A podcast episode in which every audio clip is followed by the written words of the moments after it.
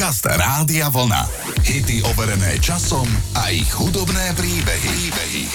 Tým z lekárskej fakulty University of Illinois navrhol, že skladba Stayin' Alive od Bee Gees by bola ideálna skladba na počúvanie pri stláčaní hrudníka niekomu, kto práve utrpel infarkt.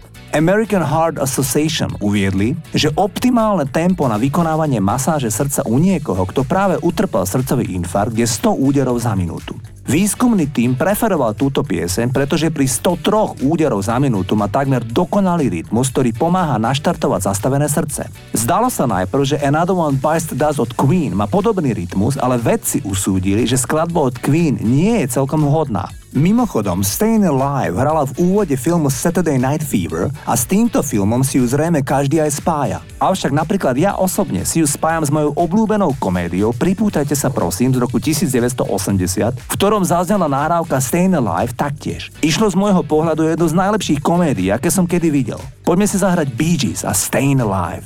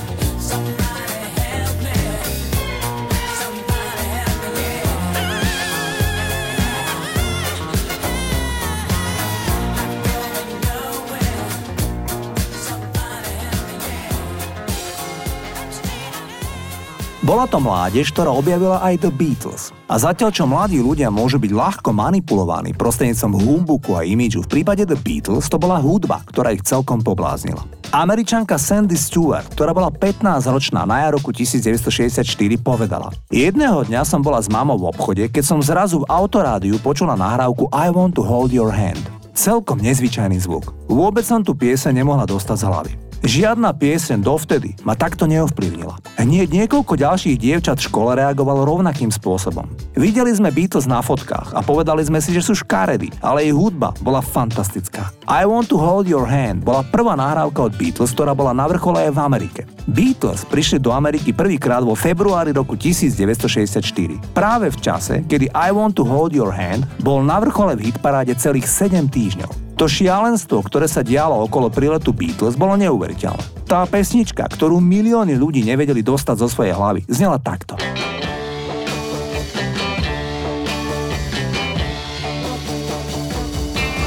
Oh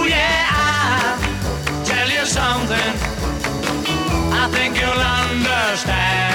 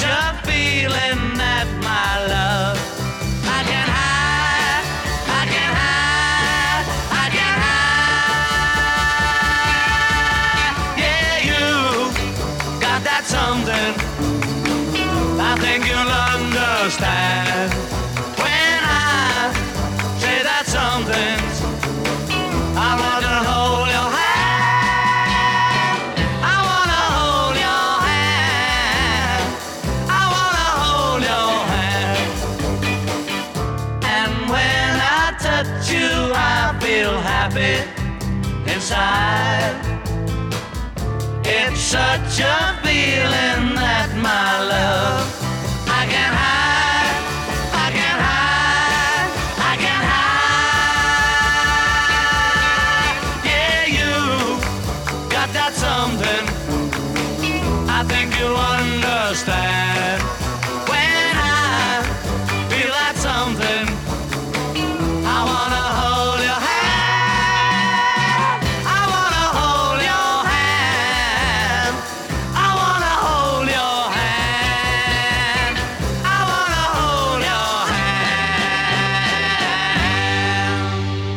Poďme si zahrať Barryho Whitea. Barry, ktorý má podmanivý hlas, má divokú mladosť a nič nenasvedčovalo tomu, že sa stane populárny spevák. Mal o 13 mesiacov mladšieho brata menom Daryl. Toho pred zrakom Barryho zabili pri bitke s konkurenčným gangom v LA. Ako tínejdžer bol Barry White uväznený za krádež pneumatík v hodnote 30 tisíc dolárov. Počas pobytu vo väzení počul v rádiu spievať Elvisa Presleyho titul It's Now or Never. White tomu songu neskôr pripísal zásluhy na zmene smerovania jeho života. Po pobyte vo väzení opustil zločinecký gang a začal spievať milostné piesne. Barry White zomrel na mozgovú porážku v čase, kedy čakal na transplantáciu obličky. Poďme si Barryho Whitea zahrať.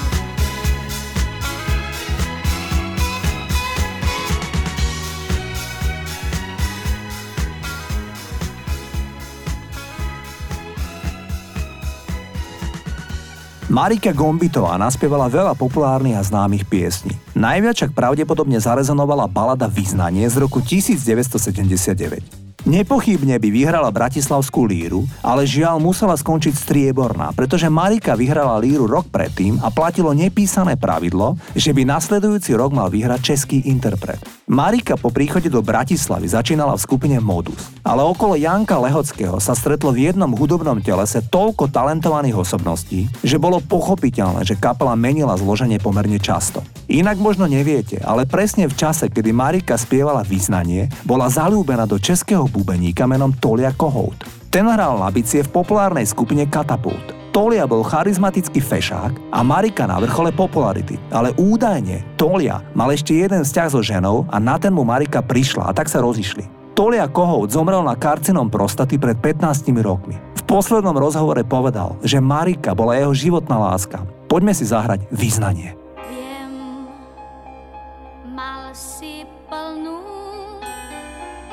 čiapku snou. tuším, čo sa stalo s ňou, tak príď v tmavej chodbe stoj a blúď zazvoň. Prídem odomknúť.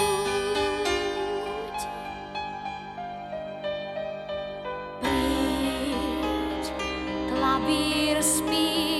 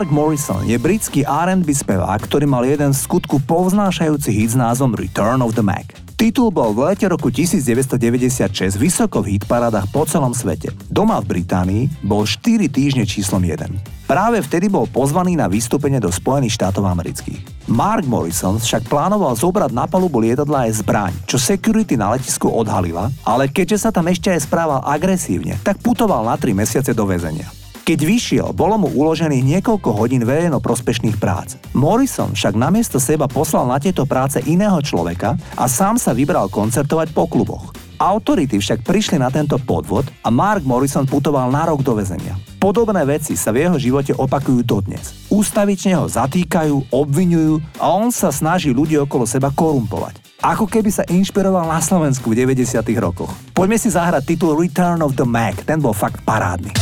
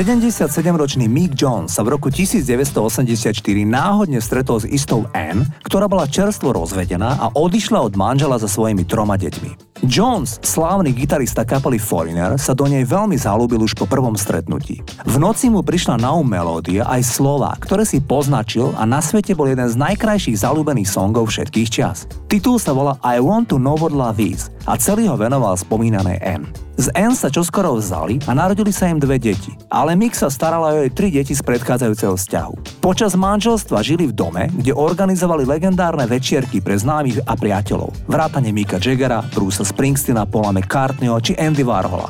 Všetko by bolo v poriadku až na to, že Mikov rock'n'rollový spôsob života stál za tým, že trošku viac pil. Čo skoro však pil denne a tak v roku 2007 po 22 rokoch manželstva sa rozviedli. Láska však zjavne nevyprchala a na prekvapenie sa títo dvaja o 10 rokov vzali opäť v roku 2017. N na to pristúpila najmä preto, že Mick je opäť triezvy a s veľkou radosťou a iba za účasti blízkej rodiny sa títo dvaja vzali po druhý raz. Jones povedal novinárom jedinú vetu. Som tak šťastný, že som opäť so svojou spriaznenou dušou. Poďme si zahrať pieseň, ktorá znie ako gospel. Volá sa I want to know what love is. Toto sú Foreigner. Take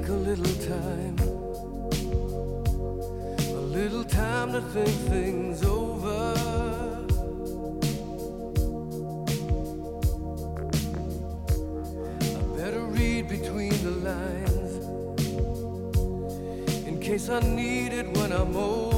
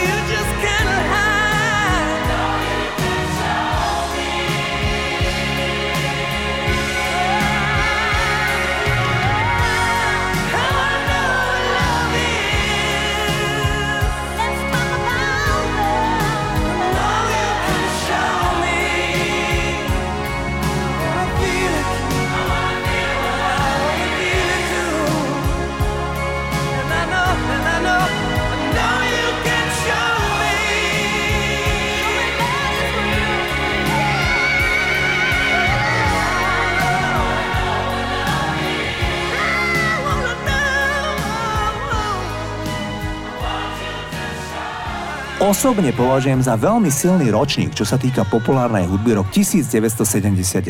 Mohol by som vám vymenovať, koľko úžasných vecí vyšlo v spomínanom roku. Mňa však vtedy oslovil album I Am od Earth, Wind and Fire.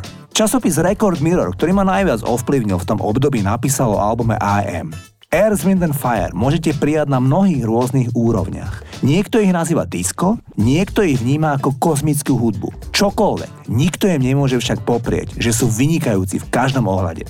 Okrem úžasných dýchových sekcií, úžasnej rytmiky sa v kapele vždy vynímali neskutočné vokály. Hlavným spevákom Earth, Wind and Fire bol Maurice White. Práve tento spevák, ale aj zakladateľ kapely ešte v roku 1972 oslovil mladého rodáka z Denveru menom Philip Bailey, aby sa stal spolu s ním spevákom v kapele. A tak si Earth, Wind and Fire krásne podelili vokály v tých svojich nádherných hitoch. Ja vám dnes premiérovo v tomto programe zahrám menej známy hit od Earth, Wind and Fire. Nahrávka sa volá Star a keď som mal 15 rokov, tak som si myslel, že už nič lepšie hádam nemôžem v živote počuť. Toto sú Earth, Wind and Fire.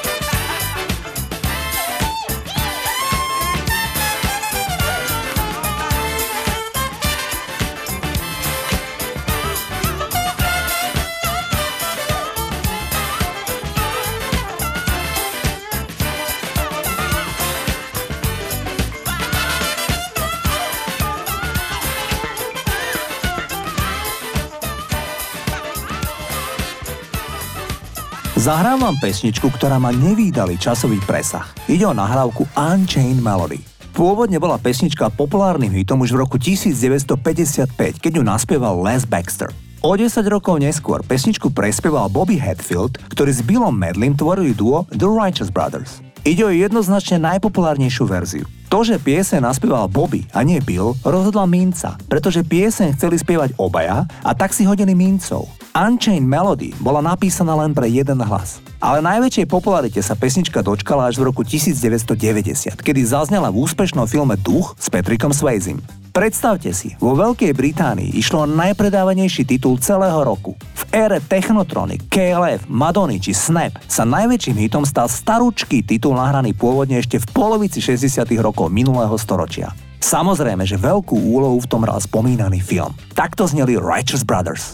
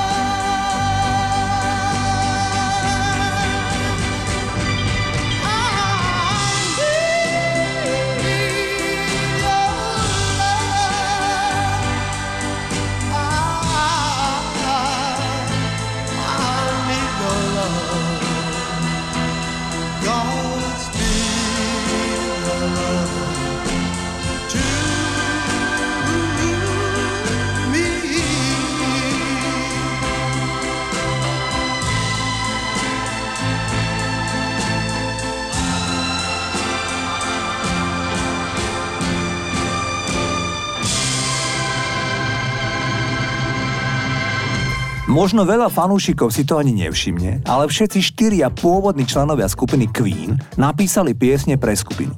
Pritom sa riadili ich vlastnou politikou No Passengers Policy. Freddie Mercury urobil väčšinu ich balád a experimentálnych inovatívnych kúskov, ako napríklad Love of My Life, Bohemian Rhapsody alebo Killer Queen. Brian May robil hardrockové kúsky s gitarou, ako napríklad I Want It All či We Will Rock You. Roger Taylor napísal rock v klasickom štýle, ako napríklad Kind of Magic alebo Radio Gaga. John Deacon bol viac v štýle soulu a funku. Napísal Another One Bites the Dust alebo I Want to Break Free. Najlepšie to však fungovalo vtedy, keď sa všetky štyri štýly zmiešali, keď členovia kapely spolupracovali. My si dnes zahráme nahrávku A Kind of Magic, vlastne z posledného turnaja kapely Queen, na ktorom Freddy nosil biele nohavice a žltú bundu. S touto výbavou vystúpil aj v Budapešti na NEP štadióne, kde sa na nich prišlo pozrieť 80 tisíc divákov. Mnohí aj z bývalého Československa. Bolo to uprostred leta roku 1986. Takto zneli Queen. It's a kind of magic. It's a kind of magic. A kind of magic. One dream, one soul, one prize, one goal, one golden glance of what should be. It's a